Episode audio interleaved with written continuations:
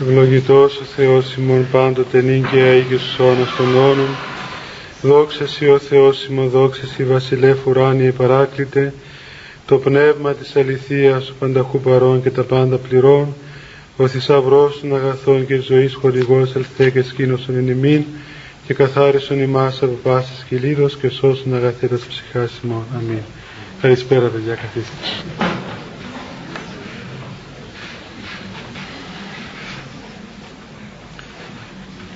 Την προηγούμενη φορά είχαμε αρχίσει να, να μιλούμε γύρω από την πρώτη εντολή του Θεού η οποία έλεγε ότι πρέπει να αγαπήσουμε τον Κύριο τον Θεό μας με όλη την ψυχή μας, με όλη τη διάνοιά μας με όλη την ισχύ μας, με όλο το είναι μας, δηλαδή με λίγα λόγια. Και είχαμε αναφερθεί όσο μπορέσαμε για το θέμα αυτής της αγάπης. Και είναι ε, πολύ σημαντικό το γεγονός ότι όταν ο Θεός μας καλεί σε μια σχέση μαζί Του δεν μας έδωσε σαν πρώτη εντολή το να πιστέψεις ότι εγώ είμαι ο Θεός ή πρόσεξε να κάνεις ό,τι σου λέω γιατί δεν τα κάνεις αλλήμωνό σου αλλά η πρώτη παρότριση του Θεού προς εμάς ήταν αυτή να αγαπήσεις Κύριον τον Θεό σου διότι τελικά οι πιο υγιείς σχέσεις του, του ανθρώπου με τον Θεό είναι η αγάπη. Πρέπει ο άνθρωπος να αγαπήσει τον Θεό. Ε, εκεί πρέπει να καταλήξουν όλες οι ενέργειες που κάνουμε και οι προσευχές και η νηστεία και η εξομολόγηση και η Θεία Κοινωνία και ο εκκλησιασμός και η μελέτη των έργων των Αγίων, των βίων των Αγίων αυτό το τέρμα έχουν. Την σχέση της αγάπης του ανθρώπου με τον Θεό. Η αγάπη του Θεού προς εμάς είναι δεδομένη είναι αποδεδειγμένη και δεδομένη διότι ο Θεός πρώτος αγάπησε εμάς ε, παρέδωκε τον εαυτό του για μας έκαμε όλα όσα έκαμε, όλα όσα έκαμε ε, με μόνο σκοπό να συγκινήσει την καρδία μας. Λένε οι πατέρες ότι μπορούσε ο, ο Χριστός να πεθάνει ας πούμε με άλλον τρόπο. Και να πεθάνει σύντομα. Να μην υποστεί μαρτύρια, βάσανα, ταλαιπωρίες. Ε, όμως εκουσίως θεληματικά τα επέστη ώστε να μας δώσει περισσότερες αφορμές να συγκινηθούμε και να τον αγαπήσουμε. Και βέβαια είναι γεγονός ότι ε, όσο η καρδιά μας είναι έτσι ακόμα πλεγμένη με τα πάθη που μελετήσαμε την προηγούμενη φορά με τις ειδονές, με τις μέρημνες, με τον πλούτο, με τα κοσμικά φρονήματα τότε δεν μπορούμε να καταλάβουμε καλά τι σημαίνει αυτό το γεγονός της αρκώσεως του Θεολόγου ότι ο Θεός έγινε άνθρωπος για μας και μας εχάρισε όλα όσα περιγράφονται στο Ευαγγέλιο και εμπήκε πλέον στη ζωή μας μια νέα πραγματικότητα η πραγματικότητα της παρουσίας του Χριστού της Εκκλησίας της Βασιλείας του Θεού η πραγματικότητα του Πνεύματος του Αγίου. Όταν όμως ο άνθρωπος προχωρήσει στην πνευματική ζωή, τότε κατά έναν παράδοξο και μυστικό αλλά πραγματικών τρόπο ανοίγονται τα μάτια της ψυχής του και αποκαλύπτεται το μέγεθος του μυστηρίου αυτού κατά τρόπον ε, άπειρον. Δεν μπορεί δηλαδή ποτέ ο άνθρωπος να καταλάβει ούτε να χωρέσει μέσα του στην καρδία του το πόσο μεγάλο πράγμα είναι αυτό το οποίο έκαμε ο Θεός. Δεν ξέρω αν θυμίστε στα Χριστούγεννα, στους ύμνους των Χριστουγέννων, πώς ψάλουμε εκείνα όλα τα τροπάρια στην Εκκλησία, τα οποία είναι τροπάρια γεμάτα θαυμασμών και απορίας. Πώς, πώς εσαρκώθη ο Θεός. Και λένε ακόμα οι πατέρες ότι και μετά τη Δευτέρα Παρουσία, όταν πλέον θα επιστρέψει ο Χριστός στον κόσμο, και εμείς όλοι θα δούμε τον Χριστό ε, στην ανθρώπινη μορφή του, στην, την ανθρώπινη μορφή του Χριστού, στην Θεία Δόξα, στην θεανθρώπινη του υπόσταση, τότε ε, αυτό το οποίο θα είναι τρόποντινά η αδολεσχία μας το, το αντικείμενο του θαυμασμού μας της αγάπης μας είναι ακριβώς αυτά τα όλα τα όσα έκανε για μας ο Θεός. Ε, ξέρω ότι δεν, δεν είναι πράγματα αυτά τα οποία τα καταλαβαίνει κανείς με το μυαλό του. Και ούτε μεταδίδονται αυτά τα πράγματα. Είναι πράγματα, είναι γεγονότα τα οποία ε, βιώνονται μέσα στην καρδία του ανθρώπου. Είναι μια αποκάλυψη μια φοβερή αποκάλυψη του Θεού που συντελείται μέσα στην καρδιά του ανθρώπου με αποτέλεσμα να αλλοιώνει όλων των άνθρωπων να τον κάνει άλλον άνθρωπον να τον φωτίζει, να φωτίζει τον νου του να καθαρίζει την καρδία του να αγιάζει το σώμα του ολόκληρον των άνθρωπων να τον κάνει χαριτωμένον. Ε, η ζωή των Αγίων ήταν μια συνεχής ε, βίωση αυτού του, αυτού του γεγονότος της παρουσίας του Χριστού στον, στον κόσμο. Ε, υπάρχει ένα βιβλίο το οποίο λέγεται Γεροντικών ή αποφθέγματα γερόντων το οποίο μιλάει για τους βίους των ασκητών κυρίως του 4ου με 5ου αιώνα στην Αίγυπτο. Αυτοί οι άνθρωποι οι, οι ασκητές οι οποίοι αγίασαν στην Αίγυπτο και βέβαια όλοι, όλη η χωρία των Αγίων αλλά αυτό είναι ένα βιβλίο έτσι πολύ δυνατό γιατί είναι γραμμένο από σύγχρονους των Αγίων αυτών πατέρων ακριβώς περιγράφει το πως ε, ζούσαν αυτοί οι απλοί άνθρωποι, οι ασκητές ε, με πόση δύναμη δηλαδή ε, πνεύματος Αγίου ζούσαν. Και διαβάζοντας τα αυτά τα πράγματα καμιά φορά κανείς γελάει κιόλας γιατί είναι και φαίνονται στα, στα δικά μας τα, τα μάτια, στα δικά μας τα αυτιά ακούγονται έτσι κατά τρόπον παιδικών. Όμως όταν επιχειρήσει κανείς ε, να έχει μια εμπειρία αυτών των καταστάσεων καταλαβαίνει πόσο φοβερό πράγμα ήταν αυτό που ζούσαν οι Άγιοι. Λέει λοιπόν κάπου εκεί ένα παράδειγμα. Υπήρξε κάποιος αβάς, ένας πατέρας δηλαδή, γέροντας, ο οποίος λεγόταν Ισίδωρος και ήταν πρεσβύτερος στη Σκήτη, στην Ιτρία, εκεί απέραντη έρημος, την έρημος της Ιτρίας, όσοι έχετε πάει. Ε, ο οποίος ε, ανάλωσε όλη τη ζωή μέσα στην έρημο, ήταν ιερέας στη σκήτην εκεί των μοναχών και πάντοτε έτρωγε όρθιος, ποτέ δεν κάθεσε να φάει. Πάντοτε όρθιος και ελάχιστο βέβαια. Όταν γέρασε τόσο ε, δεν μπορούσε πλέον να, να φάει και ε, προσπαθούσε να πάρει το ψωμί του, το παξιμάδι του, γιατί έτρωγαν παξιμάδι εκεί ε, και από την άσκηση την πολύ και από το γύρας και από την αδυναμία του έπεφτε το ψωμί από το χέρι. Οπότε του, ε, πήγαν οι μαθητές του και του λένε κάθισε γέροντα να, να φας το, το φαγητό σου. Μη στέκεις τόσα χρόνια ε, έλειωσες τον εαυτό σου στην άσκηση μέσα σε αυτήν την έρημο και τώρα που γύρασες πλέον και αυτό το κομμάτι ψωμί που θα βάζω στο ξεροκόμματο, το παξιμάδι, θα το τρώσει και αυτόν όρθιος και περπατώντας πάνω κάτω. Και είπε, λέει το γεροντικό να βάσει σίδερος, ότι εάν ακόμα και αν με καύσουν ολόκληρον και γίνω στάχτη και μαζέψουν τη στάχτη μου και τη σκορπίσουν στα πέρατα της οικουμένης ουδεμία μη άνεση δεν θα υπάρξει σε μένα ε, καμιά άνεση διότι ο Υιός του Θεού έγινε άνθρωπος διημάς δηλαδή το μυστήριο ακριβώς της σαρκώσεως του Χριστού ήταν τόσο έντονος αυτόν τον άνθρωπο που ούτε στο βαθύ γύρας ακόμα δεν τον άφηνε τρόπον να ησυχάσει. Και περιγράφει και ένα άλλο εκεί που πήγαν ε, κάποιοι ασκητές να συναντήσουν έναν άλλον Άγιο. Και όταν έφτασαν εκεί λέει ο, ο γέροντας στον μαθητή του στρώσε το τραπέζι να φάνει οι πατέρες που ήρθαν από μακριά. Και αυτός έβρεξε λίγες φακές και το έβαλε να το φάνει αυτό ήταν το επίσημο του φαγητό βρεγμένα όσπρια, όχι μαγειρευμένα απλώς τα έβρεχαν και τα καταπίνουν πιο εύκολα, ας πούμε, τα μασούσαν δηλαδή. και εντάξει βάλαν το τραπέζι ήταν απόγευμα και αυτοί είχαν έρθει περπάτησαν όλη η μέρα νηστικοί. Και είπαν να κάνουμε προσευχή και να καθίσουμε να φάμε. Και άρχισαν να προσεύχονται πάνω από το τραπέζι έξω μέσα στην άμμο.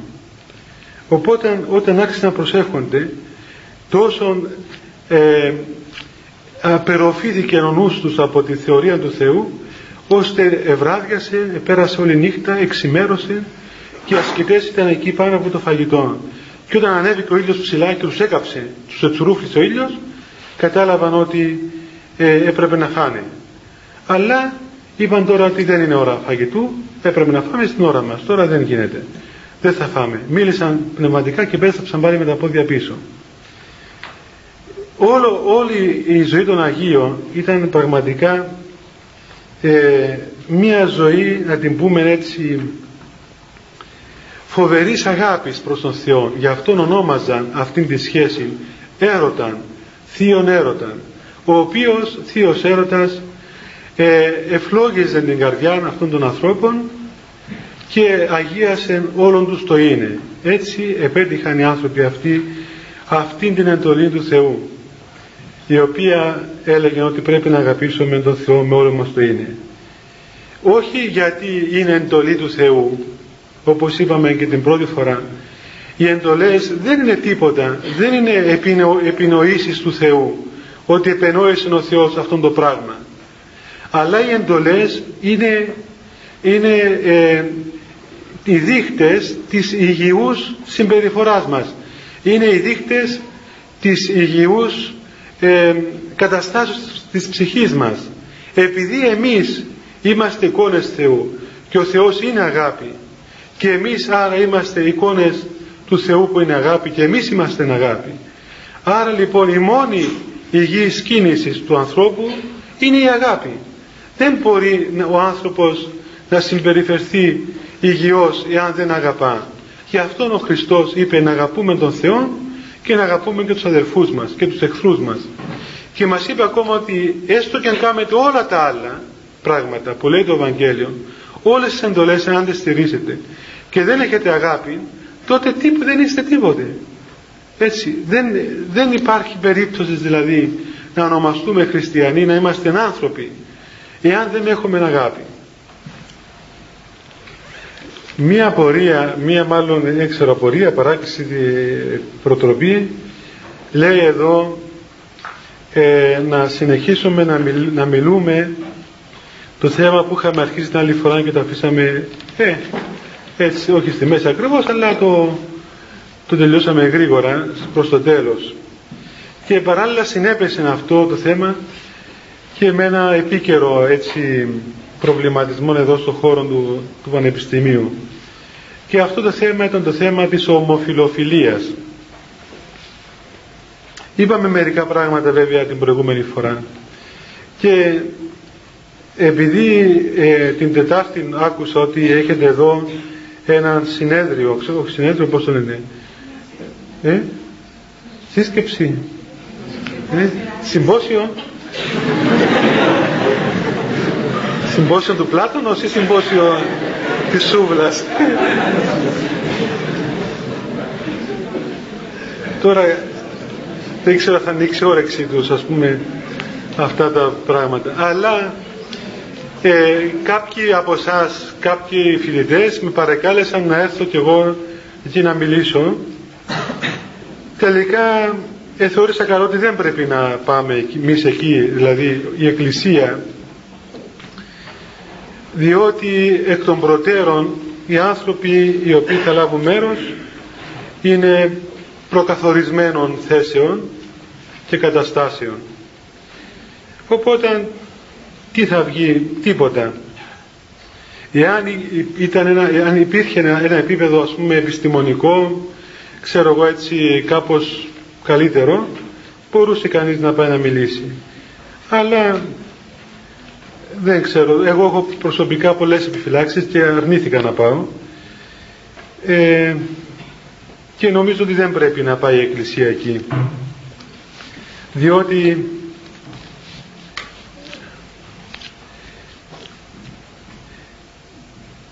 πώς να το πούμε ας πούμε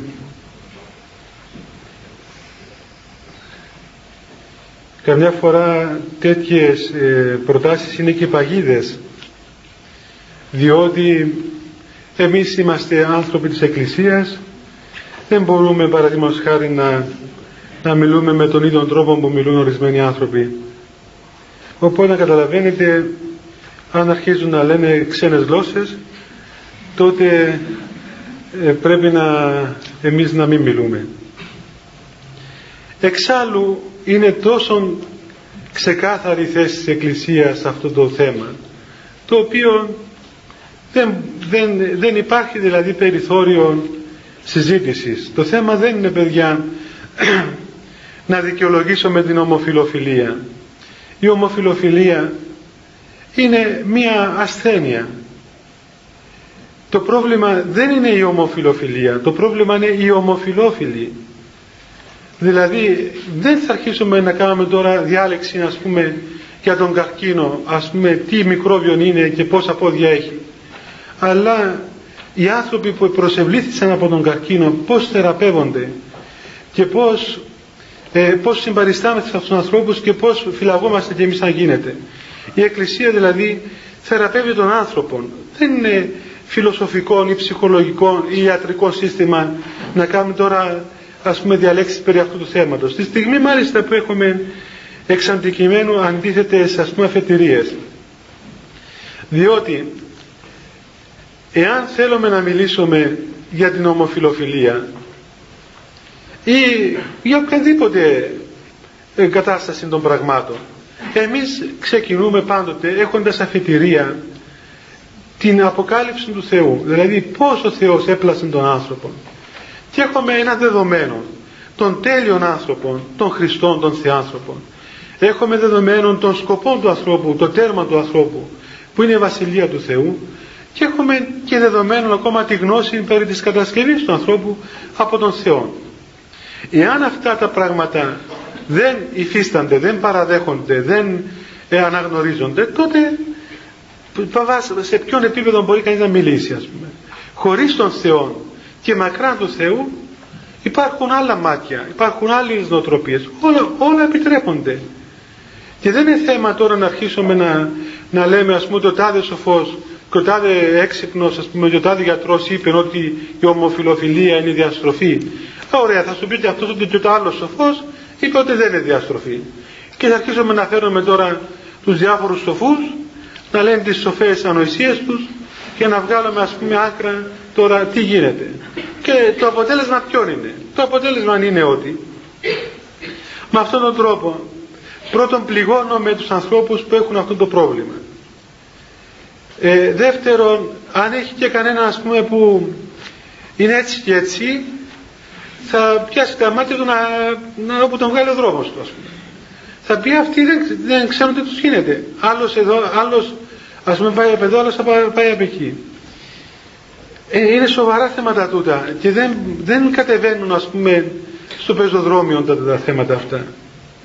Και ιδίως σήμερα που είναι έντονο το πρόβλημα αυτό, κυρίως στους νέους ανθρώπους. Είναι έντονο το θέμα αυτό και ε, απασχολεί. Και δεν πρέπει να είμαστε δηλαδή φοβητσάριδε να λέμε ας πούμε ότι δεν απασχολεί και δεν είναι τίποτα. Γιατί δεν απασχολεί, αφού απασχολεί, αφού υπάρχει. Ε, οπωσδήποτε ε, η Εκκλησία πέρα από τις προσωπικές γνώμες των διαφόρων μελών της η αντικειμενική της θέσης όπως μας την παρέδωσαν οι Άγιοι η Εκκλησία δεν είναι τίποτα άλλο παρά είναι, ε, είναι μητέρα μας είναι η μήτηρη Εκκλησία η, η Αγία μητέρα μας Εκκλησία η οποία ό,τι και να κάνουμε εμείς και ό,τι και αν είμαστε δεν πάβουμε να είμαστε παιδιά της Εκκλησίας. Το ίδιο πράγμα είναι ο Θεός. Είναι πατέρας μας. Πρέπει να δώσουμε λοιπόν αυτό το πρώτο, την πρώτο, το πρώτο μήνυμα, την πρώτη βάση. Ότι δεν έχει σχέση αν, αν είσαι, ξέρω εγώ, ομοφιλόφιλος ή αν δεν είσαι, ή αν είσαι κλέφτης ή αν είσαι ψεύτης ή, ή αν είσαι, ξέρω εγώ, απατεώνας. Θέμα είναι ότι είσαι παιδί του Θεού και οφείλεις και εσύ, όπως και αυτός που δεν είναι αυτά όλα τα πράγματα, οφείλεις να αγωνιστείς να πλησιάσεις τον Θεό, να καθαρίσει τον αυτό σου από τα πάθη και την αμαρτία.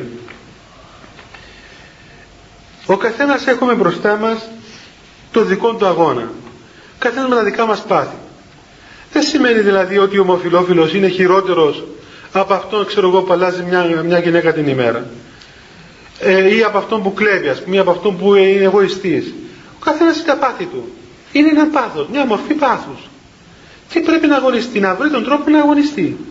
Να απαλλαγεί από το συγκεκριμένο πάθος.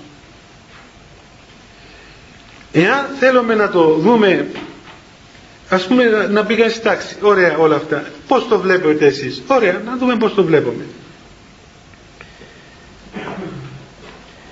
Αυτά που θα πω παιδιά είναι προσωπικές μου γνώμες. Δεν ξέρω, δεν ξέρω αν οι πατέρες της Εκκλησίας μας ασχολήθηκαν ε, έτσι επισταμένα με αυτό το θέμα. Ίσως να μην υπήρχε στην εποχή τους τόσο έντονο, δεν ξέρω. Ίσως να το μιλούσαν κατηδιά, ίσως να μην έχω διαβάσει εγώ αυτά τα οποία έγραψα. Λοιπόν, εγώ από την πείρα που έχω κουβεντιάζοντας με πολλούς ανθρώπους που έχουν αυτό το πρόβλημα και όσα άκουσα και είδα τέλος πάντων νομίζω ότι υπάρχουν δύο δύο κατηγορίες αυτών των ανθρώπων. Η μία κατηγορία των ανθρώπων είναι πράγματι άνθρωποι οι οποίοι εκφύσεως μάλλον να μην το πω εκφύσεως από την παιδική τους ηλικία έχουν μία ροπή προς το ίδιο φύλλο. Και λένε ήδη, υποστηρίζουν ότι ε, είναι βιολογικό το, το θέμα αυτό. Δηλαδή υπάρχουν ξέρω ορισμένες ορμόνες οι οποίες ε, πώς να πούμε βγαίνουν σε πιο πολύ βαθμό ας πούμε από τις κανονικές. Δεν ξέρω να σας τα πω εγώ με τους ιατρικούς όρους. Και αφού υπάρχουν αυτές οι ορμόνες οι οποίες είναι σε πιο μεγάλο ποσότητα από την κανονική άρα επηρεάζει τη συμπεριφορά τους ακόμα καμιά φορά και την όψη τους και την εμφάνιση τους τέλος πάντων και συμπεριφέρονται κατά τον, αυτόν, αυτόν τον τρόπο. Υπάρχει και μια άλλη ε, ε, έτσι, ομάδα ανθρώπων που είναι μεγαλύτερη, πιο μεγάλη, συντριπτική πλειοψηφία αυτών των ανθρώπων η οποία έχει τάσεις προς το ίδιο φύλλο και η αιτία δεν είναι βιολογική. Εάν υπάρχει πρώτη ας το πούμε βιολογικά αυτό μπορεί να το εξετάσει η επιστήμη. Νομίζω ότι σε αυτό είναι θέμα ιατρικής. Θα το εξετάσουν οι γιατροί το πρώτο να μας πούν. Πράγματι υπάρχουν αυτές οι ορμόνες. Δεν υπάρχουν, υπάρχει θεραπεία.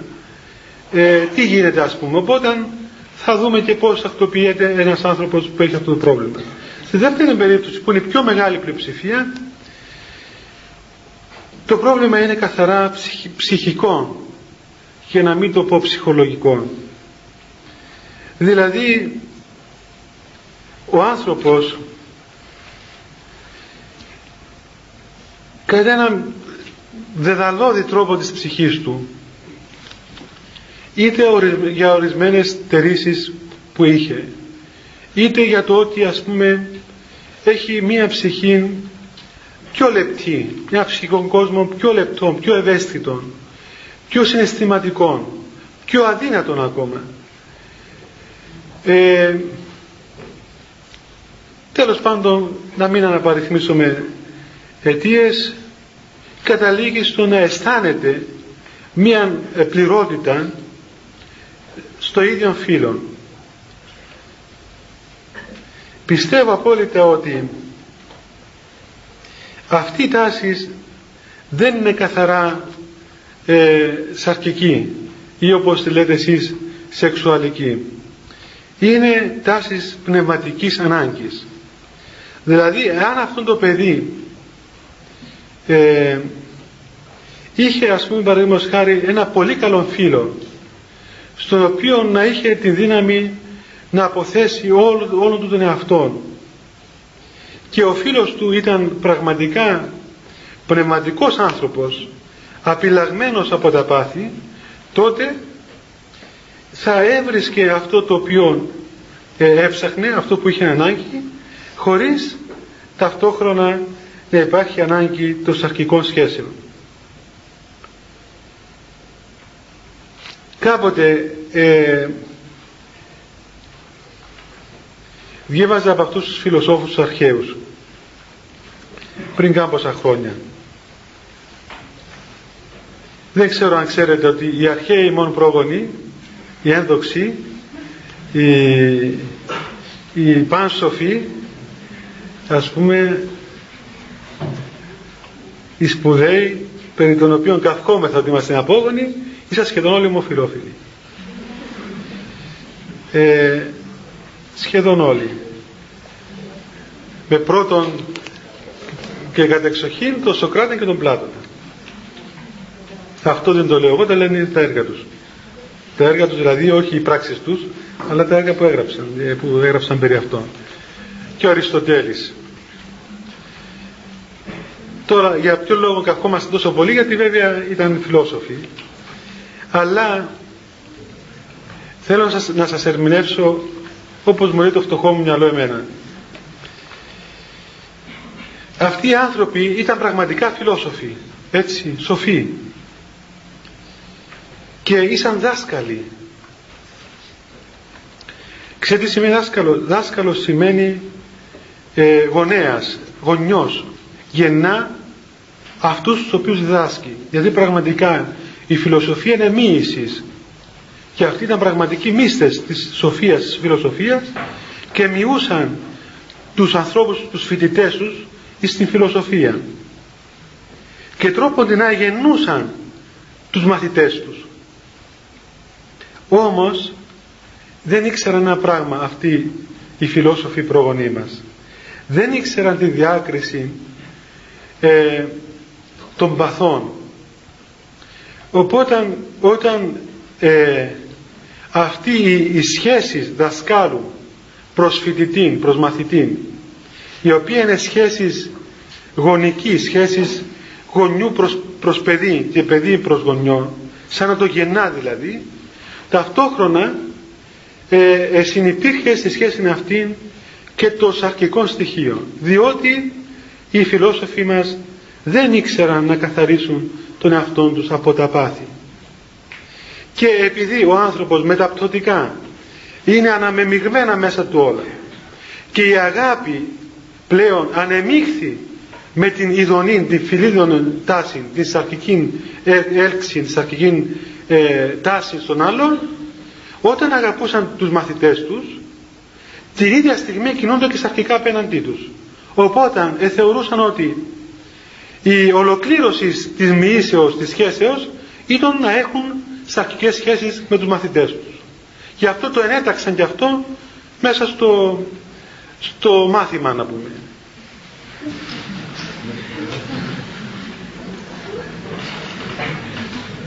Τέτοια μαθήματα ε, δίδονται πάρα πολλά σε πολλές σχολές.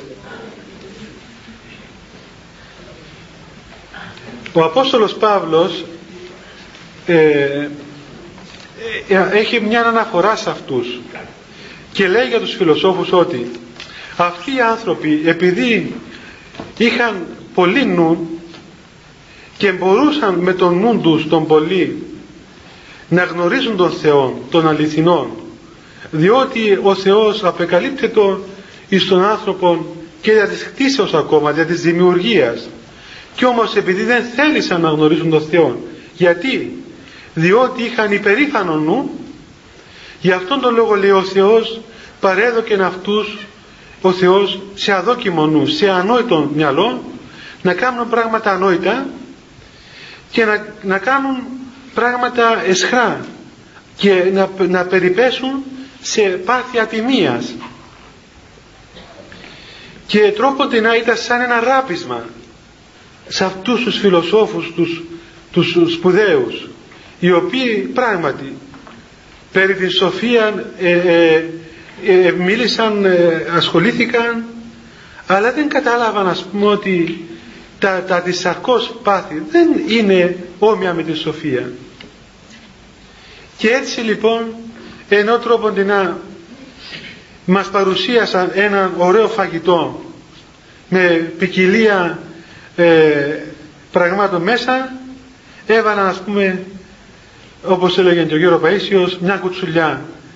Ε, ξέρετε τι είναι κουτσουλιά στην Κύπρο; Ναι.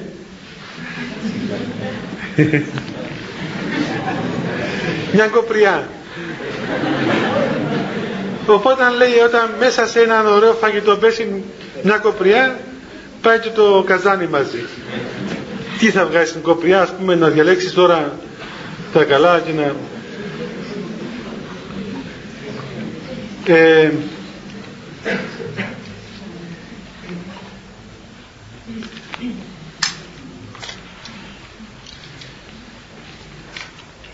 αυτό παρατηρείτε παιδιά ξέρετε και σήμερα. Ε, εδώ στην περιοχή της Λευκοσίας υπήρξε ένας άνθρωπος ο οποίος τώρα και λίγο καιρό δεν υπάρχει ο οποίος επαρίστανε τον Μέγα Δάσκαλο τον Μίστην ε, τέλος πάντων εγώ δεν σας το λέω. Εσείς καταλάβετε μόνοι σας. Τον Μίστην των μυστηρίων το, του Πνεύματος. Και αυτός έλεγε ότι ήταν εσάρκωσης Αγίων και προφητών. Αυτός ο άνθρωπος είχε μαθητές πολλούς και δυστυχώς και μερικούς μορφωμένους και αυτός έκανε από αυτά τα πράγματα όλα. Δηλαδή αντέγραψε τους αρχαίους μας προγόνους σε όλο τους το μεγαλείο. Και όσοι ασχολούνται με αυτά τα πράγματα ξέρετε κατά έναν μεγάλο ποσοστό δυστυχώς παρουσιάζουν τέτοια φαινόμενα. Και εάν αναλύσει κανείς τον ψυχικό τους κόσμο θα δει ότι ε, υπάρχει στο βάθος κρεμμένος ένας φοβερός εγωισμός και παράλληλα μία έλλειψης που είναι αποτέλεσμα του εγωισμού μία έλλειψης ε, ταπεινής αναζητήσεως του Θεού Γι' αυτό παραδίδονται σε τέτοια πράγματα. Και είναι να απορεί κανείς και λέει κανείς το εξής πράγμα. Καλά, αυτοί οι σοφοί όλοι που ήταν τόσο σοφοί άνθρωποι και ασκητικοί άνθρωποι ε, επεριφρόνησαν τα πράγματα του κόσμου. Ήταν ας πούμε ακτίβονες, ήταν ας πούμε πραγματικοί φιλόσοφοι ας το πούμε. Περιφρόνησαν και το θάνατο ο Σοκράτης πως δεν κατάλαβαν ότι αυτό το πράγμα δεν είναι καλό; Πως δεν εννοήσαν ότι δεν μπορεί ένας γέρος άνθρωπος ας πούμε να έχει σαρκικές σχέσεις με ένα μικρό παιδί. Πως το ανέχω, ανεχόταν ας πούμε η ιδιοσυγκρασία τους. Ο εαυτός τους ο ίδιος πως κυκλοφορούσε μέσα του ας πούμε έτσι. Ξέρετε ότι όταν φτάσει ο άνθρωπος σε μια πνευματική υγεία ούτε και να το, να το, να το σκεφτεί δεν μπορεί. Είπα σε μια άλλη ομιλία θα σας το πω για εσάς ότι μια φορά στο Άγιον Όρος μου ε, μια μέρα κάναμε σπερινό και ξαφνικά βλέπω το γέροντα να βγαίνει έξω έξω, απότομα έξω ας πούμε από το κελί του και να πηγαίνει σε μια γωνιά εκεί και κάνει εμετό, κάνει εμετό. Μα ξέρετε πως κάνουμε τον άνθρωποι. δηλαδή έβγαλε ας πούμε όλα όσα είχε φάει εδώ και εβδομάδες. Τι έπαθες, αρρώστησες. Τι έπαθες γέροντα, αρρώστησες, κρύωσες, τι έπαθες. Όχι μωρέ δεν έπαθα τίποτα. Ε μα τι έκανες εδώ, λέει δεν μπορούσα. Άσε τι άκουσα. Κάποιον είχε στο δωμάτιο του, στο κεντρικό επισκέπτη, ο οποίος πήγε ο καημένος να του εξομολογηθεί. ο γέροντας ασυνήθιστος από αυτά τα πράγματα.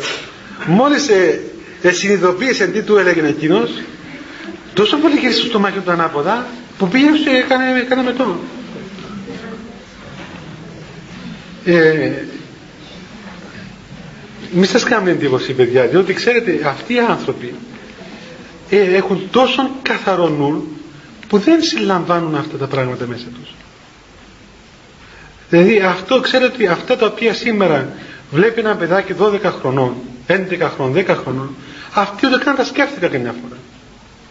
Ξέρετε ότι εγώ γνώρισα ένα γεροντάκι στο Αγιονόρος ο οποίος ρωτούσε, ήταν 70 χρόνων και λέει μια φορά στον γέροντα του «Γέροντα, μα πώς είναι οι γυναίκες» δεν είχε και του λέει ο γέροντας άλλος απλός λέει σαν την Αγία Βαρβάρα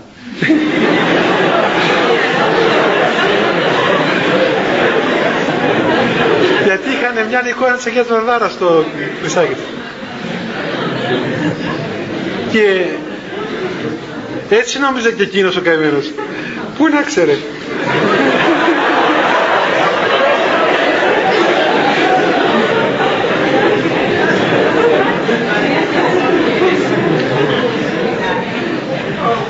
Οπότε μια φορά που βγήκε έξω αυτό το γεροντάκι αρρώστησε. Μια φορά έπαθε εγκυάμωση, έφαγε κάμποσα κουκιά και αρρώστησε, έπαθε εγκυάμωση. Στην Ελλάδα το παθαίνουν αυτό, στην Κύπρο τα κουκιά δεν έχουν αυτό.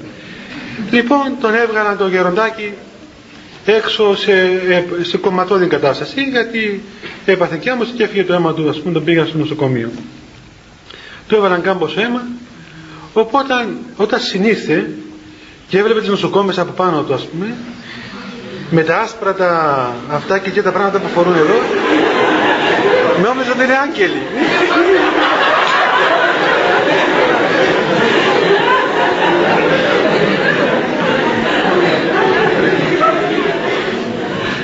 Και έλεγε ρε παιδάκι μου πέθανα παιδί και ήρθα στον παράδεισο όλα αγγέλους εδώ μέσα. Και σκέβαζε το, το μάτι του με τον Τόνι. Λέει εγώ δεν είμαι άξιος να βλέπω αγγέλους ναι. Γιατί ξέρετε αυτό το, αυτός ο μοναχός ήρθε μικρό παιδί στο Άγιον Όρος με τον αδερφό του, τον κατασάρκα αδερφό του και από τότε δεν βγήκε έξω στον κόσμο και δεν είχε δει ας πούμε αυτά τα πράγματα, ούτε ήξερε. Και πήγαινε αδερφή τους να, τον, να τους δει. Τώρα αδερφή τους κατ' όνομα αφού είχαν απομαράντη εδώ. Και της λέει άτε τώρα πήγαινε. Λέει μα γιατί με διώχνεις, έχω τόσα χρόνια εδώ. Λέει μα ανοιχτός, ανοιχτός. Λέει δεν πειράζει, λέει, μα πώς θα βλέπεις. Αυτός δεν είχε τίποτα του ρεύμα, ας πούμε, λάμπα, τέτοια πράγματα, γιατί ήταν με τα κεριά και ήταν λάμπες του πετρελαίου. Τέλος πάντων, ήταν τόσο, τόσο ας πούμε, ε, καθαρός, καθαρή, καθαρά μυαλά, που δεν συλληνάβαναν τίποτα το κακό. Να σας πω και έναν άλλο, έτσι, από αυτήν την ιστορία. Πιο απλό αυτό. Πήγε ένα άλλο γεροντάκι τέτοιο στη Θεσσαλονίκη και ήρθε πίσω στο Άγιον Όρος.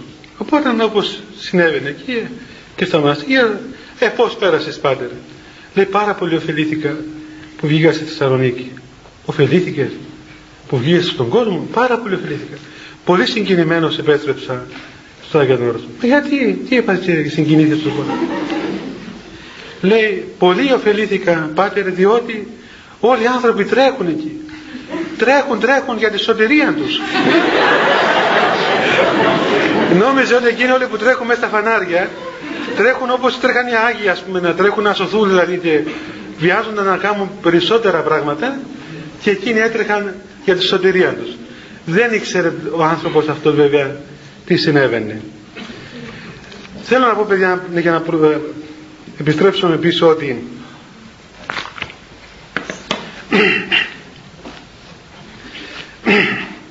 όταν, όταν ο άνθρωπος μπει μέσα στον χώρο το πνευματικό τότε ε, έχει άλλες, άλλα αισθητήρια. Αλλά να πει κανείς ότι αυτή εντάξει πάτερ είναι η ενάρετη ας πούμε. Τι γίνεται με μας όλους που έχουμε αυτό το, το πρόβλημα, αυτό το λογισμό. Είπα, σας, είπα, σας είπα και την προηγούμενη φορά ότι ε, κάθε άνθρωπος, κάθε περίπτωση τέτοια είναι, είναι μοναδική, προσωπική. Οπότε μην κάνετε το λάθος παιδιά να βγάζετε απο, αποφάσεις και να χαρακτηρίζετε τον εαυτό σας κατά τον α ή τον β τρόπο μόνοι σας. Ε, ή διαβάζοντας, ξέρω εγώ, ε, ή περιοδικά ή ρωτώντας τους φίλους σας ε, ή ακούγοντας, προσπαθώντας να ακούγεται, ακούσετε, ξέρω εγώ, για αυτό το θέμα. Είδα πολλά παιδιά τα οποία έφτασαν σε φοβερά διέξοδα και σε φοβερά προβλήματα διότι δεν είχαν το θάρρος να μιλήσουν το πρόβλημα αυτό και ή το έλεγαν ας πούμε απ' έξω απ' έξω στους φίλους τους ή διάβαζαν περιοδικά τέτοια ή εγκυκλοπαίδειες τέτοιες και τελικά ε, πώς να πούμε ε, έκαναν τον εαυτό τους τέτοιο χωρίς να υπήρχε λόγος δηλαδή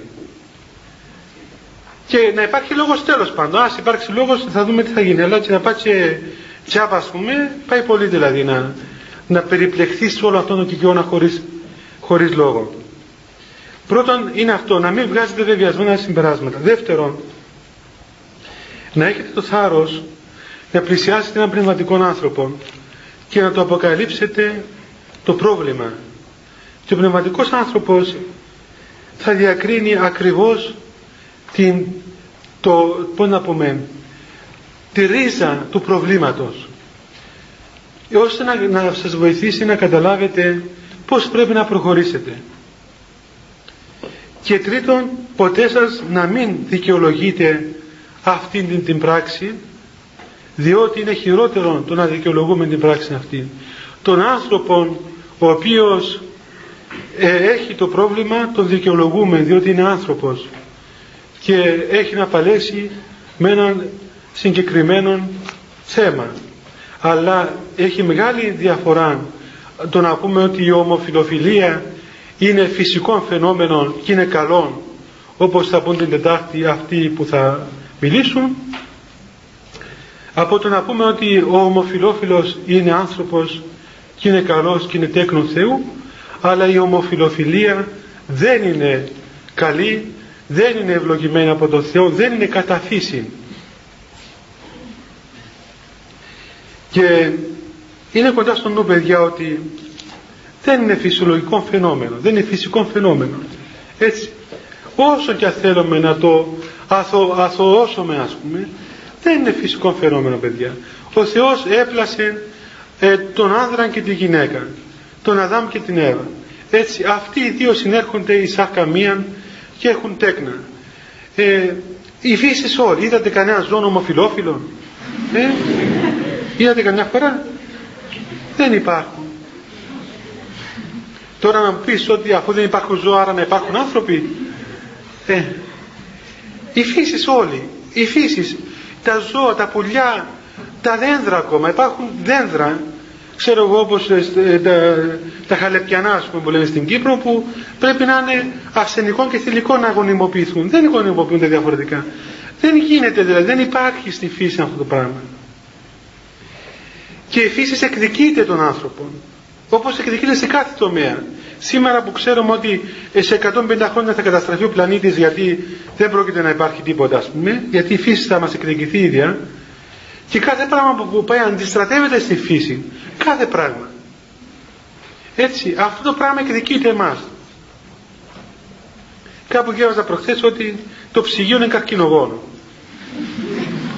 Ε, λέω κι εγώ ε, τέλος πάντων καρκινογόνο. Γιατί; Διότι αλλάζει τη φύση. Πως είναι δυνατό ξέρω εγώ ένα πράγμα το τρως παγωμένο ένα πράγμα το τρως ζεστό αφού είναι καλοκαίρι. Και πως ας πούμε δυνατόν το, το Γενάρη να τρως πράγματα καλοκαιριάτικα. Τρως καρπούζια, ας πούμε. Και ποιος μου είπε ότι έβαλε κάτι αγκουράκια στο ψυγείο και μετά άλλη μέρα μεγάλωσα. ε; Τα έβαλε, ξέρω εγώ, ας πούμε, πέντε πόντους έγιναν 20, ας πούμε, το πρωί. Ήσαν δυναμοποιημένα, πόσο δεν είναι. Ε; Ορμόνες. Ε, είναι, είναι, είναι παρατηρημένο πλέον ότι κάθε πράγμα το οποίο είναι έξω από την φύση αυτό το πράγμα θα γυρίσει θα εκδικηθεί και αυτή η, η κατάσταση έχει και συνέπειες στο ψυχικό κόσμο του ανθρώπου ξέρετε. Δεν είναι μόνο ένα φυσικό βιολογικό φαινόμενο. Έχει, έχει βαθύτερες εισχωρεί βαθύτερα στο είναι του ανθρώπου. Και δημιουργεί τέτοιες, τέτοια, τέτοιες ψυχές Γι' αυτό, γι' αυτό. Δεν ξέρω παιδιά εσείς αν γνωρίζετε. Εγώ γνώρισα πολλούς ανθρώπους ομοφιλόφιλους και τους αγαπώ, τους συμπαθώ. Ε, δεν αισθάνομαι τίποτα ας πούμε απέναντι των ανθρώπων αυτών αλίμονο. Αλλά είδα είδα από αυτούς οι οποίοι λέγον, λέγονται βιολογικά ομοφιλόφιλοι. Όχι από τους άλλους. Από αυτούς είδα φοβερή διαστροφή ψυχική. Φοβερή κακία φοβερή κακία δηλαδή τέτοιο, τέτοια διαστρεμένη ψυχική κατάσταση που πραγματικά ε, ηλικιά ο νους του ανθρώπου. Και τότε κατάλαβα γιατί κάνουν φοβερά εγκλήματα. Γιατί ακούτε κάθε λίγο ότι σκοτώνονται ας πούμε αυτοί οι εραστές που, από την πολύ τους αγάπη πνίγει ο ένας τον άλλον ας πούμε. κάθε λίγο πνίγονται. Ε; τον πνίγουν. Κάνουν ένας σκηνή τον πνίγει ας πούμε. καλά δηλαδή τέλος αγάπης πνίξιμο. Ε, τούτο είναι ας πούμε πολύ σου αγάπη. Σήμερα τον αγαπά, τον λατρεύει, πεθαίνει για αυτόν. Την άλλη μέρα τον εκδικείται κατά χειρότερο τρόπο. Και να έλεγε κανείς ότι τέλος πάντων ρε παιδί μου ας πούμε άτε άστο το Ευαγγέλιο στην άκρη τον Χριστό, τους παπάδες κτλ άτε ζήστε τέλος πάντων ειρηνικά. Δεν έχει συνέχεια δεν υπάρχει δεσμός ομοφιλόφιλος ο οποίος διατηρήθηκε. Διαλύονται ένας με τον άλλον. Και οι άνθρωποι αυτοί στο τέλος κουράζονται. Είναι πολύ κουρασμένοι άνθρωποι. Άμα γνωρίζετε νέους στην ηλικία τέλος πάντων έχουν όρεξη να, να κάνουν περιπέτειες. Άμα είναι μετά τα 40 είναι κουρασμένοι. Είναι ταλέποροι άνθρωποι. Είναι πολύ κουρασμένοι. Δηλαδή ε, αυτή όλη η, η αναζήτηση τους διαλύει αυτό όσον αφορά την πρώτη μερίδα. Η δεύτερη πλευρά ακόμα πιο δυστυχισμένη διότι ενώ δεν έψαχναν αυτοί οι άνθρωποι για σαρκικών σύντροφων αλλά έψαχναν για πνευματικών σύντροφων για ένα κούμπημα πνευματικό έγιναν υποχείρια των άλλων και τους χρησιμοποιούν ας πούμε κατά αυτόν τον τρόπο για να τους πετάσουν και δεν, δεν έχουν νόημα ας πούμε καταλήγουν σε φοβερά αδιέξοδα.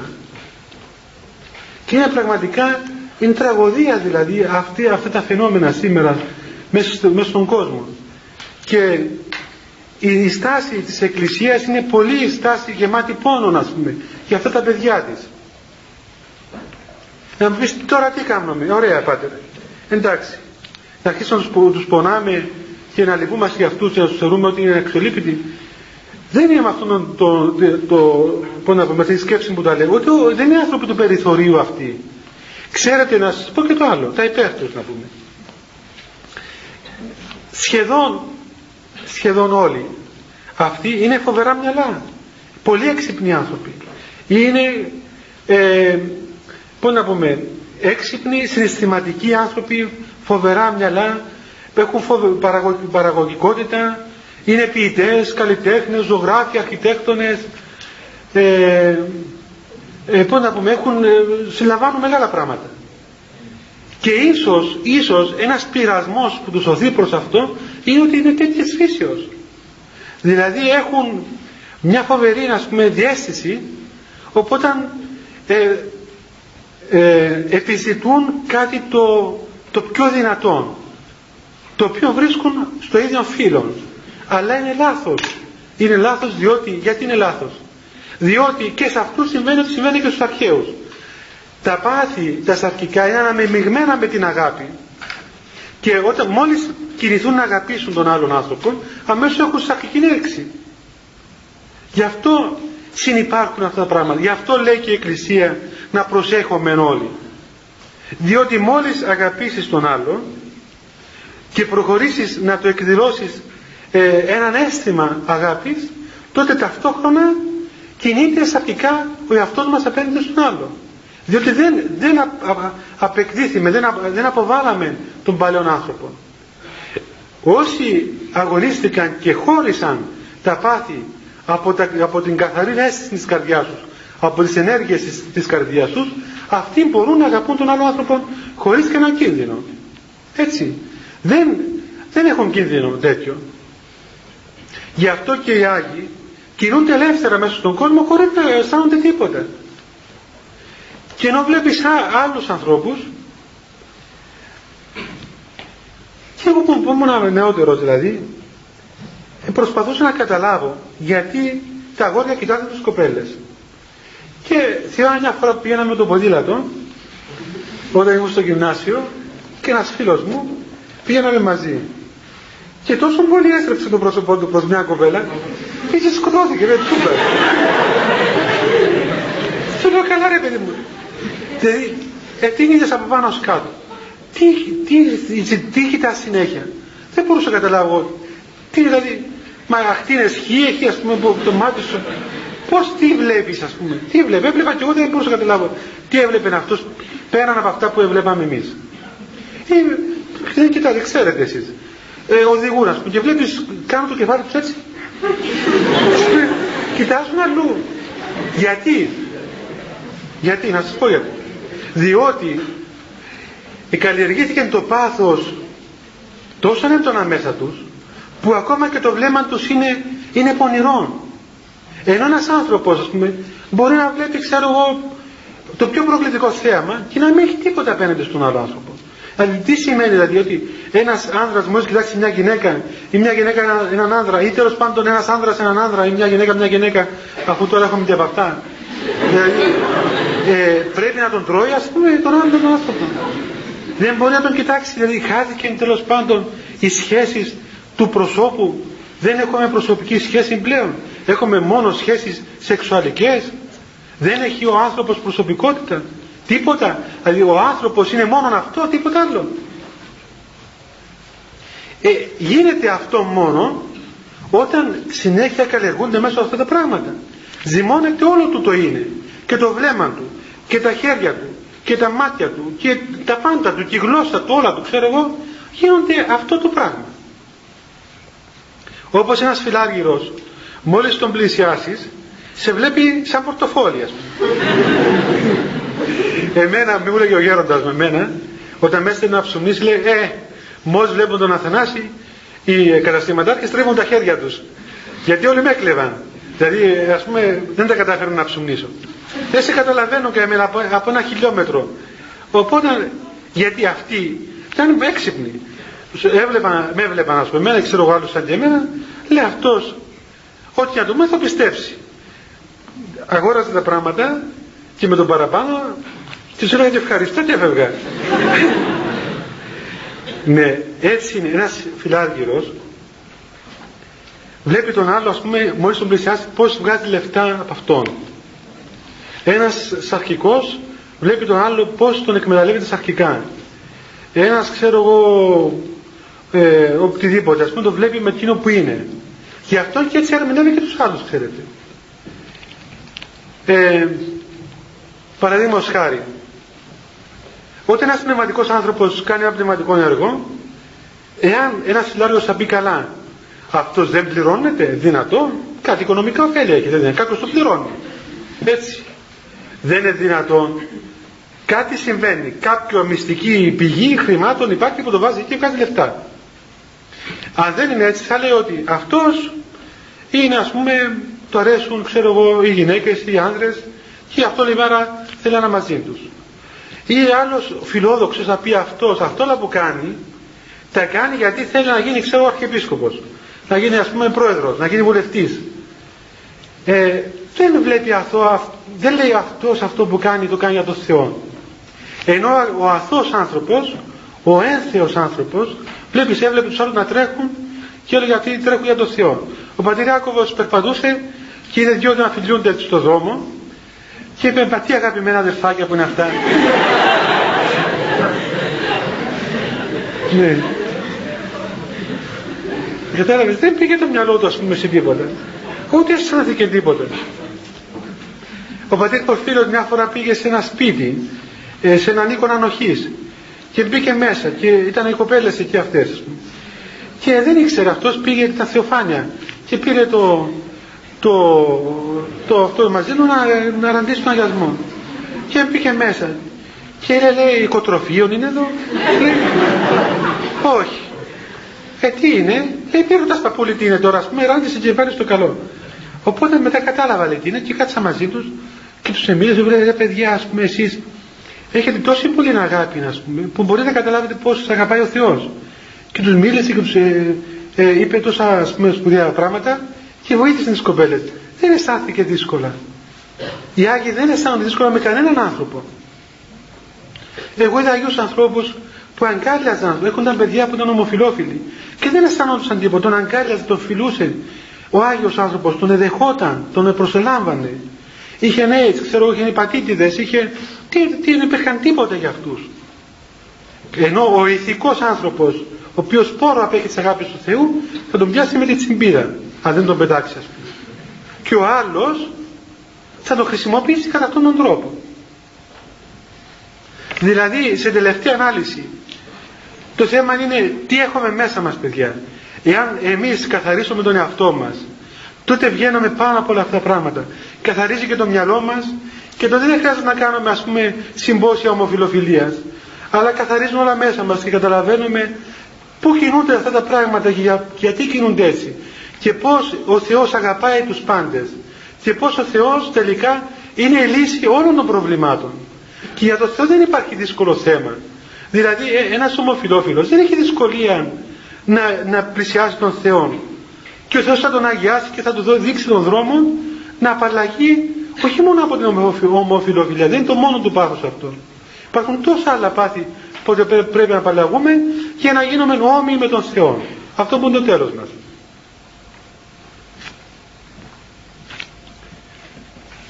Θέλετε να πείτε τίποτα; Το ρολόι μου λέει 9.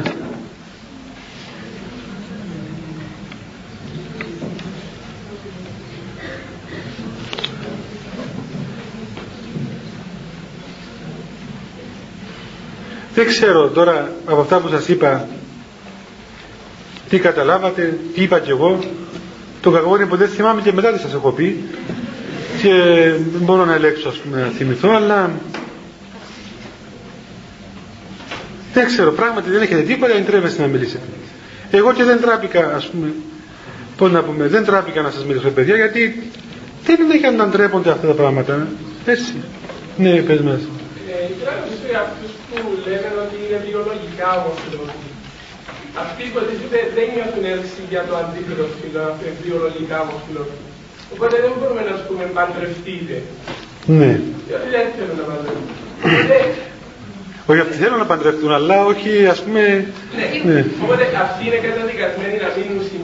Η Εκκλησία είναι σαν να τους...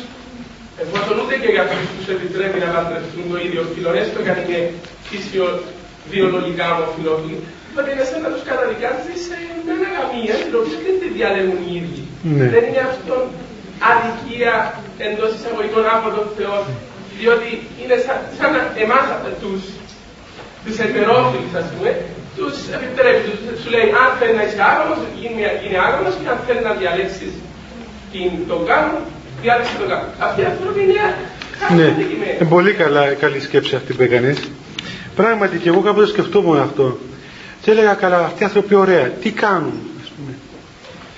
Όμως, από την πείρα μου που είδα με ανθρώπους είδα το εξής πράγμα ότι και αυτοί ακόμα οι δίθεν βιολογικά ομοφιλόφιλοι εάν προσέξουν και μέχρι σε ένα σημείο της ηλικίας τους δεν υποκύψουν στον πειρασμό της ομοφιλοφιλίας μετά τα 20-22 μπορούν να έχουν ε, σχέση πλέον με το έτερο φύλλο. Το πρόβλημα αρχίζει από τη στιγμή που υποκύψουν στην ομοφιλοφιλία και γίνει έξις σε αυτούς η ομοφιλοφιλία. Ε, είδα παιδιά, τα λέω παιδιά εννοώ αφωτέρων των φίλων, τα οποία υποκανονικά εντός εισαγωγικών συνθήκα έπρεπε να είναι ομοφιλόφιλοι. Δηλαδή όλων τους το είναι από πάνω ως κάτω, ας πούμε. Είδα, είχαν όλες τις προποθέσει για να είναι ομοφιλόφιλοι. Και αν, ας πούμε, εγώ δεν ήμουν τρόπο να πνευματικό τους, να ξέρω τη ζωή τους, θα έλεγα ότι αυτοί οι άνθρωποι είναι ομοφιλόφιλοι διότι έτσι φαίνονταν. Έτσι. Όμως αυτά τα παιδιά επειδή ήταν παιδιά τα οποία ήταν της εκκλησίας παιδιά και πρόσεξαν και δεν υπέκεψαν στον πειρασμό πέρασαν χωρίς καν να υποψιαστούν ότι έχουν τις προϋποθέσεις για ομοφιλοφιλία. Και ε, μπήκαν στο γάμο χωρίς ιδιαίτερα πρόβλημα εντάξει μπορεί να μην έχουν την ίδια ας πούμε ε, πώς να την πούμε τώρα, τη διανορμή με έναν ας πούμε ξέρω εγώ άλλο. Εντάξει, ας μην έχουν την αλλά δεν είναι περιορμόν ο λόγος εδώ. Δηλαδή δεν είναι θέμα εδώ ας πούμε ε, ορμητικότητας, είναι θέμα οικογενείας, είναι θέμα δηλαδή σοβαρότερο. Δεν είναι θέμα ας πούμε ε, ξέρω εγώ επιδόσεων. Ναι. Ε, όταν την, ε, ε, την συμβουλή, ας πούμε, το ότι πρέπει να αγαπούμε τον Θεό. Ε, πώς να την ακούσουμε; Ναι. Ε, οπωσδήποτε το να αγαπήσει κανείς τον Θεό δηλαδή να αισθανθεί την έντονη αγάπη του Θεού ε, είναι έναν, ε, έναν πνευματικό μέτρο αυτό. Ε, οι πατέρες μας είπαν ότι υπάρχουν τρία στάδια. Το είπαμε και άλλη φορά το ξαναπούμε για όσους το έχουν ακούσει. Υπάρχει το πρώτο στάδιο το οποίο οι πατέρες το ονόμασαν δουλική κατάσταση η κατάσταση των δούλων. Δηλαδή ο άνθρωπος κάνει τις εντολές του Θεού ή έχει σχέση με τον Θεό σαν ένα δούλος προς έναν δεσπότη. Δηλαδή ο Θεός είναι ο Θεός ο Παντοκράτορας ο δημιουργός του κόσμου που έκαμε τον κόσμο και είπε μερικά πράγματα και εμείς πρέπει να τα κάνουμε γιατί το φοβόμαστε, είναι, είναι, είναι Κύριος. Και φοβόμαστε ακόμα μήπως μας στείλει και στην κόλαση ή μήπως μας τιμωρήσει. Ή τρόπονται να επειδή είναι Θεός και εμείς είμαστε άνθρωποι. Είναι αυτό που λες το καθήκον. Το καθήκον είναι στην κατάσταση των δούλων. Δεν είναι στην τέλεια κατάσταση. Αυτό είναι μεν κάτι αλλά δεν είναι υγιές. Είναι κάτι. Υπάρχει μια δεύτερη κατάσταση που λέγεται κατάσταση των μισθωτών. Αυτοί οι οποίοι κάνουν τις εντολές του Θεού για να πάρουν από το Θεό κάτι. Δηλαδή τηρώ ξέρω εγώ το, το Ευαγγέλιο την νηστεία, τον εκκλησιασμό, την εξομολόγηση όλες τις εντολές τις κάνω αλλά περιμένω από το Θεό των μισθών. Είτε το κάνω για να πάω στον παράδεισο είτε το κάνω για να περνώ καλά, είτε το κάνω ξέρω εγώ για να τα έχω καλά με τον Θεό, όλα αυτά τα πράγματα. Είναι μισθωτό. Δηλαδή δίνω στον Θεό και περιμένω να μου δώσει. Ή εργάζομαι του Θεού σαν υπάλληλος. Και αυτό δεν είναι καλό. Δεν είναι τέλειο. Είναι κάτι αλλά όχι τέλειο. Το τέλειο είναι ό,τι γίνεται να γίνεται από αγάπη, σαν παιδί προς τον πατέρα. Έτσι, είμαι παιδί του Θεού και είναι ο πατέρας μου ο Θεός. Αυτή είναι η τέλεια σχέση Θεού και ανθρώπου. Όμως για να φτάσει κανείς εκεί ίσως μερικές φορές επιβάλλεται να επιβάλλει στον εαυτό του την δουλεία είτε το μισθό όμως αλίμονο εάν ο άνθρωπος μείνει εκεί. Εάν ο άνθρωπος κάνει την εκκλησία και το Ευαγγέλιο καθήκον τότε θα έκανε μουσκεμα. Δηλαδή είναι δράμα. Δηλαδή ε, πώς να πούμε σαν να λες του πατέρα σου ότι κοίταξε ας πούμε δεν είσαι πατέρας μου είσαι ξέρω αστυνομικός ή σαν να λες του πατέρα δεν είσαι πατέρας μου. Είσαι ο διευθυντής της επιχειρήσεως μας που λέγεται οικογένεια έτσι μα προσβάλλεις τον πατέρας σου δεν είναι αυτό το πράγμα. Ούτε ο, ο πατέρας σου σε θέλει να, να το βλέπεις να τρέμεις ας πούμε. Ε παιδιά ανοίγετε λίγο την πόρτα να μην λιποθυμίσω γιατί σαν να έχει πολύ ζέστη. Ή δεν ανοίγει άρα. Α έτσι. Μπράβο ρε παιδιά Κατάλαβες; Δηλαδή ουσιαστικά, παιδί μου, κοίταξε. Ένα το μυστήριο. Η τελειότηση του ανθρώπου είναι να αγαπήσει τον Θεό και αγαπώντας τον Θεό να αγαπάει τον άνθρωπο και τη χτίσει ολόκληρη. Έτσι όταν γίνει είναι τέλειος άνθρωπος. Αυτό είναι που κάνει ο Θεός. Δίνει την τελειότητα, την υγεία σε εμάς. Σε αυτό εντάσσεται και η ομοφιλοφιλία και όλα, τα, όλα αυτά τα πράγματα. Δηλαδή ε, πρέπει να, να αποβάλαμε όλα τα παράσιτα για να λειτουργήσουμε φυσιολογικά.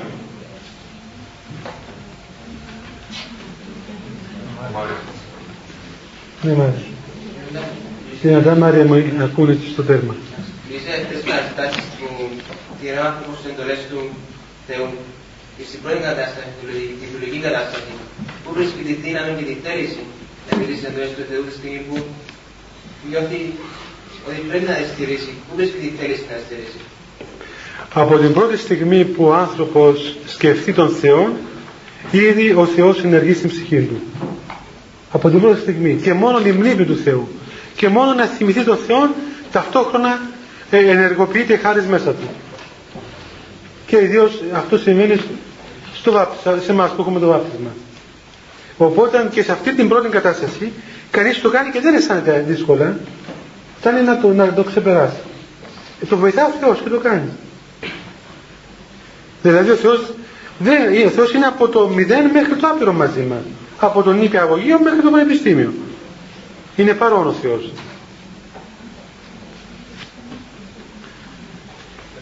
Ναι. Και ακριβώς πάνω στο ίδιο θέμα ε, κάποιος που αντιλαμβάνεται ότι περισσότερο βρίσκεται είτε στην πρώτη είτε στη δεύτερη κατάσταση δια της προσευχής αγωνίζεται να προχωρήσει στην επόμενη κατάσταση ή στην τέλεια κατάσταση. Ε, τώρα να σου πω, Άγγελε, ε, από τη στιγμή που θα αρχίσει να σκέφτεται σε ποια κατάσταση είναι, ήδη είναι σε καταστασία. Ε, τώρα ας πούμε, αρχίσει να πεις ας πούμε ότι ε, τι κατάσταση είμαι άραγε, στην πρώτη, στη δεύτερη, στην τρίτη; Δεν είναι παιδί μου, δεν είναι πώς να πούμε ε, κανένα όροφος, και από πούμε στον ημιόροφο, να πούμε στο υπόγειο, στον πρώτο όροφο. Δεν είναι έτσι. Αυτά τα πράγματα, παιδιά, είναι απλά. Δεν είναι σύνθετα. Τι είναι αυτά; Είναι ένας σπόρος που φυτεύεται μέσα στον άνθρωπο και αυξάνει. Λέει ο Χριστός, πώς θα μοιάσουμε τη Βασιλεία του Θεού με ένα μικρό σπόρο που πέφτει μέσα στην καρδιά του ανθρώπου και σιγά σιγά γίνεται δέντρο. Άστο να ενεργήσει μόνο του. Εσύ μόνο πότισε τον, τον σπόρο, πάρ του λίπασμα, πρόσεξα μέσα του φάντα πουλιά και μην αρχίσεις τώρα, αν κάθε φορά να πούμε ξεσκαλίσεις να δεις πού είναι ο σπόρος, το ξεράνεις. Ε; Σαν κάποιον ας πούμε που ξεσκεπάζει να κοιμάσαι, δεν το ξανασκεπάζεις. Δεν θα να αφήσει να κοιμηθεί καμιά φορά. Δηλαδή αυτό είναι περιέργεια δηλαδή. Άστο να γεμηθεί να ξυπνήσει μόνος του. Και ε, δεν χρειάζεται να ξεσκεπάζεις ξέρω την κασαρόλα κάθε φορά κοιτάζει αν ψήθηκε. Ε, θα γίνει μόνο το αυτό το πράγμα.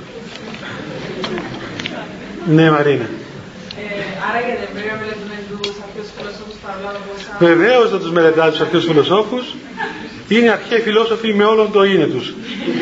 Άρα είναι πώς μας όχι βέβαια, αφού πέθαναν αυτοί. από αυτούς κινδυνεύαμε, όχι από τα βιβλία. Το πρόβλημα ποιο είναι, να σας πω το πρόβλημα ποιο είναι. Το πρόβλημα δεν είναι οι αρχαίοι φιλόσοφοι. Το πρόβλημα είναι, είναι οι σύγχρονοι Έλληνες. Διότι οι αρχαίοι φιλόσοφοι ήταν αρχαίοι φιλόσοφοι.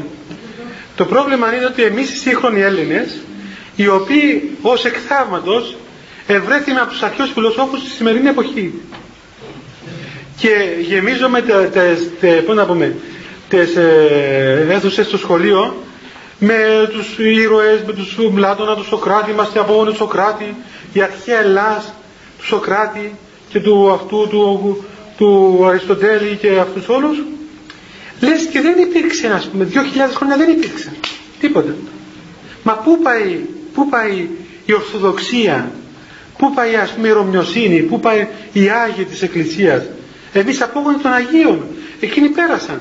Ε, ε, ε εμείς είμαστε απόγονοι των Αγίων. Ο Κοραής, ας πούμε, ο περίφημος προδότης της Ελλάδος που λέγεται Αδαμάντιος Κοραής και τον εμάθαμε στα σχολεία ότι είναι πατέρας του έθνους και τον βάλαν και στα χαρτονομίσματα στην Ελλάδα αυτός ο προδότης ο μεγάλος έλεγε ότι η Ελλάδα είναι η Ελλάδα του Πλάτωνα του Σοκράτη.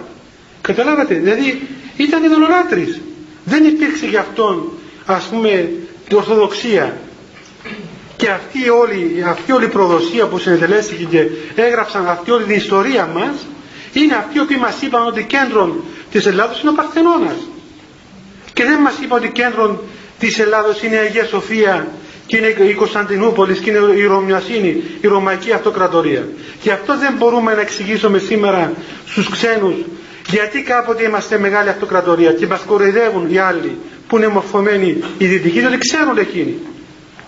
Όταν του λες ας πούμε ξέρω εγώ ε, τι να του πεις ότι κατέκτησε η Αθήνα του τον κόσμο και τη στιγμή που η Αθήνα δεν είναι καν πρωτεύουσα ας πούμε μετά την Επανάσταση και σου βάζω ας πούμε την Ακρόπολη σαν φλάμπουρο τι είναι αυτό το πράγμα; Εμείς δεν είχαμε ανάγκη η Ακρόπολης είναι Ακρόπολης. Βέβαια είναι Ακρόπολης είναι το γέννημα ας πούμε, του, του πολιτισμού. Αλλά η Ακρόπολης έγινε εκκλησία μετά της Παναγίας και γέννησε ας πούμε την, την Αγία Σοφία.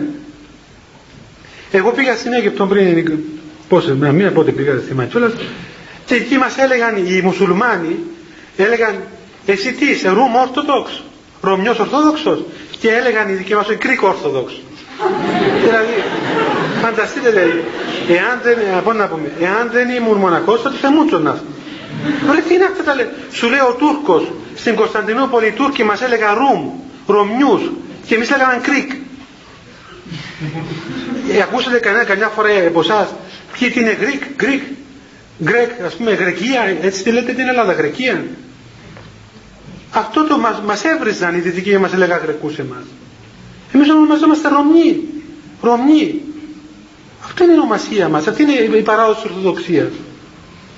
Και όταν μας ελευθέρωσαν η Δύση, τάχα μας ελευθέρωσε και γιορτάζουμε την ελευθερία 25 του Μάρτη, που τελικά μας περιόρισαν και μας κατέστρεψαν, και αυτό ποιος σήμερα ξέρει, και ποιος, ποιος καταλαβαίνει ας πούμε τι σημαίνει Μικρά Ασία, όταν μέχρι σήμερα οι Τούρκοι λένε, λένε μας λένε Γιουνάν, Ιωνες, Ιωνία. Οι Τούρκοι μας, μας αποκαλούν το πραγματικό μας όνομα και εμείς λέμε Greek. Και πάμε να παρασπίσουμε ότι είμαστε Greek. Και δεν μπορούν να καταλάβουν οι αυτοί που την μορφωμένοι, μα πότε είσαστε εσείς Γκρικ, Γκρις, πώς σου λέγουν. Γκρικ να πούμε, Γκρις, δεν ξέρω πώς το λέει. Γκρις λέγατε Γκρικ. Ε; Γκρις τέλος πάντων. Ε, ξέρετε παιδιά ότι το 1400 ξέρω εγώ που έγινε η σύνοδο, η σύνοδο ε, να τελειώσω εντάξει. Η σύνοδος της Φεράρας Φλωρεντίας πήγαν οι επίσκοποι οι Ορθόδοξοι να συζητήσουν με τον Πάπα. Τους έστειλε ο, ο αυτοκράτορας. Και έγραψα γράμμα στον αυτοκράτορα και του είπαν ότι μεγαλειότατε, οι Λατίνοι μας βρίζουν και μας λένε Γρεκούς. Αυτό είπαν οι, οι πατέρες. Δηλαδή ήταν, ήταν, ήταν βρυσά για αυτούς. Και είναι βρυσά. Σημαίνει παλιάνθρωπος, κλέφτης. Αυτό σημαίνει Γρεκός. Εμείς πότε μας, γιατί γράφουμε γρε, Γρεκοί; Όταν βέβαια, όταν θα έρθει η ώρα, θα θυμηθούμε να κάνουμε συλλαλητήρια, είμαστε πρώτοι να κάνουμε ποδηλατοδρομίες, να κάνουμε μαραθωνοδρόμους που το, όχι, ε, μαρα, που δεν μαραθωνο, μαραθωνο, πώς λέγεται, ραδιομαραθώνιους, ναι. ραδιομαραθώνιους, να κάνουμε ξεοδιαβήματα και να κορτιστούμε όλοι το σήμα της Ελλάδος, του, του, του Μακεδόνα αυτού του Αλέξανδρου, ας πούμε εδώ, όλοι φορούν από αυτόν τον ήλιο τώρα. Εδώ και πέντε χρόνια καλά δεν, δεν το ήξερες ας πούμε τι σημαίνει αυτό το πράγμα. Όταν ο Απόστολος Παύλος έγραψε την προς Ρωμαίους επιστολή ελληνικά έγραψε στους Ρωμαίους και τους έγραψε ελληνικά. Και προς Φιλιππισίους έγραψε ελληνικά. Και στην Αντιόχεια ο Αγίος Χρυσόστομος που ήταν Αντιοχέας και δεν ήταν Αθηναίος ε, μιλούσε ελληνικά. Και ο Άγιος Ιωάννης ο Ελεήμων που έγινε πατέρας Αλεξανδρίας μιλούσε ελληνικά γιατί όμως σήμερα δεν ξέρουμε, γιατί είμαστε τούβλα, ιστορικά. και θεολογικά βέβαια. Τι; Μας έδωσαν τη γλώσσα τους και Άγγλοι. Ε, μας έδωσαν τη γλώσσα τους. Γι' αυτό διαβάστε και λίγη ιστορία, παιδιά, σωστή. Έτσι, όχι μόνο αυτοί που έγραψαν, αυτοί που σπούδασαν από εκεί και έμαθαν αυτά τα πράγματα και μας έζουν μας κουτόχορτο για να πηγαίνουν να καμαρώνουμε ότι είμαστε Greek. Και ύστερα του λες, ε, είμαστε Greek, η Κύπρος ήταν Greek. Σου λέω, πότε ήταν Κύπρος Greek; Κύπρος, πότε ήταν Greek; Και δεν του λες Κύπρος, ήταν, ήταν, είναι, είναι, είναι ρωμιοσύνη εδώ. Είναι Ορθοδοξία που σημαίνει, σημαίνει Ορθοδοξία σημαίνει ελληνικός πολιτισμός και Ορθοδοξία. Δεν σημαίνει αυτοκρατορία της Αθήνας. Και είχαμε και εθνικό ύμνο. Εμείς ψάλαμε ότι υπερμάχο στρατηγό ήταν νικητήρια. Είχαμε και σημαία. Μας τα άλλαξαν όλα. Έφεραν και τη σημαία μας, έφεραν και τον εθνικό μας ύμνο. Δεν είχαμε ανάγκη εμείς να μας κάνουν καινούργια ο Κοραής ο Σολομό. Πώς έψαλαν οι πρόγονοί μας, τι έψαλαν πριν το 1821, σε γνωρίζει από την κόψη. Δεν έψαλαν την υπερμάχο στρατηγό ήταν νικητήρια. Δεν είναι αυτό που συγκινεί τον κόσμο, του γιαγιάδες μας, τους παππούδες μας. Είναι, είναι φοβερό πράγμα, δηλαδή εγώ δεν είμαι ιστορικός, τέλος πάντων, βρέστε ένα ιστορικό να σας τα πει, να τα ξέρει. Ναι. Όχι παιδί μου, δεν το είπα να πανεθούμε. Όχι. Όχι. Όχι, δεν θα τον απαρνηθούμε. Αλλά δεν θα τον, θα τον δούμε μέσα από τα 2.000 χρόνια της Ορθοδοξίας. Βέβαια. Ε, πέρα, πέρασαν εκείνο. Φτάσαν, εκείνοι φτάσαν μέχρι σε εμάς. Ήρθε ο Χριστός και οι πατέρες, πήραν τη φιλοσοφία των αρχαίων φιλοσόφων και χρησιμοποίησαν τους όρους στη γλώσσα για να δώσουν το μήνυμα του Ευαγγελίου. Καταλάβατε; Ο Μέγας Αλέξανδρος ήταν σπουδαίος. Αλλά δεν είχαμε μόνο Μέγα Αλέξανδρο. Είχαμε και Μέγα Θεοδόσιον και Ιουστινιανών και Ηράκλειον και Μέγα Κωνσταντίνων ας πούμε. Ποιος είπε ποτέ, ακούσατε κανένα φορά να σας μιλήσω για Μέγα Κωνσταντίνο; όλα τα μωρά κρατούν ε, με το βουκεφάλα, ας πούμε. Και το... Γιατί δεν κρατούν και Μέγα Κωνσταντίνο; Έχουμε και Μέγα Αντώνιο, έχουμε και Μέγα, ξέρω εγώ, Παΐσιο, ας πούμε. Έχουμε Αγίους που βγήκαν από, από εμάς. Μόνο, μόνο τον, τον Πλάτων αν έχουμε και τον Αριστοτέλη. Δεν έχουμε Μέγα Βασίλειο, δεν έχουμε Μάξιμο, δεν έχουμε τόσους Αγίους. Το τέρμα, ναι. Παιδιά, θέλετε να φύγετε, φύγετε. Ε. Δεν πειράζει, καλό να αλλάξουμε θέμα. Γιατί αν δεν αλλάξουμε θέμα θα με πιάσει αστυνομία στο τέλος.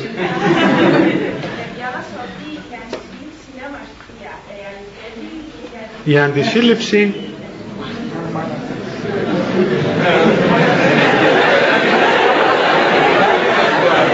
ε, θα πάμε που Δευτέρας που λέμε διότι ε, μεγάλη, μεγάλη... Έλα την άλλη Δευτέρα τα πούμε. Ε, κοιτάξτε παιδιά, σας ρωτήσω κάτι. Στις 13 του μηνός έχετε σχολείο εδώ, θα είστε εδώ; Ε, ωραία. Αφού έχετε, θα είστε εδώ, θα έρθω και εγώ λοιπόν εδώ.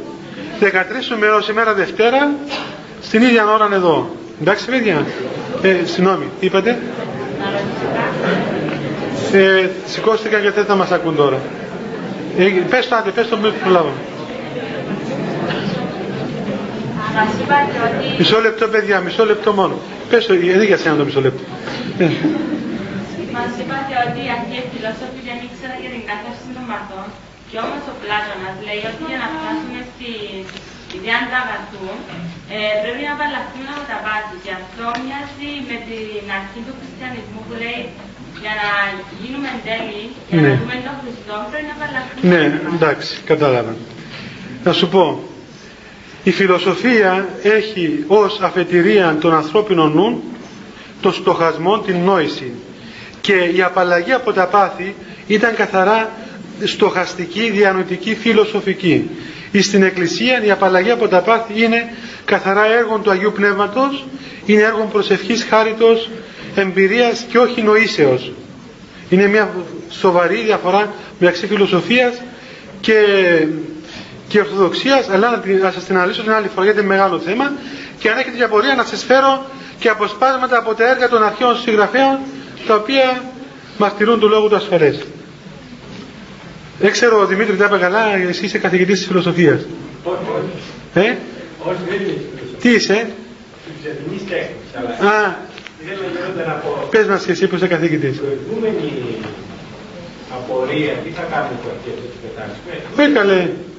Στη βιβλιοθήκα σου βάλαμε. Ναι. Αν, αν θα δείτε, ήδη από το 17ο αιώνα, μέσα στο Βυζάντιο, και στην τοκοκρατία. Στην μάρτυρε των εκκλησιών βάζουν τους αρχαίους φιλοσόφους όχι σαν Αγίους, αλλά σαν κατά δύναμη που θα μπορούσαν να θεωρηθούν. Προδρόμους του χριστιανισμού. Ακριβώς. Διότι. Ασφαλώς. Δηλαδή οι πατέρες πήραν από αυτούς τους όρους φιλοσοφικούς και τους ευάφτισαν. Όχι τα πάθη τους. Λοιπόν, εντάξει παιδιά, να πάμε γιατί αργήσαμε. Χριστέ το φως αληθινών το φωτίζουν και αγιάζουν πάντα άνθρωπον ερχόμενο στον κόσμο, σημειωθείτε εφημάς το φως του προσώπου είναι αυτό ψώμεθα φως του απρόσιτων και κατεύθυνον τα διαβήματα εμών προς εργασία των εντολών σου, πρεσβείες της Παναχράντου σου Μητρός και πάντως των Αγίων Αμήν. Διευχών των Αγίων Πατέρων ημών, Κύριε Ιησού Χριστέ ο Θεός, ελέησον ημάς. Αμήν. Καληνύχτα παιδιά, αυτός μαζί σας.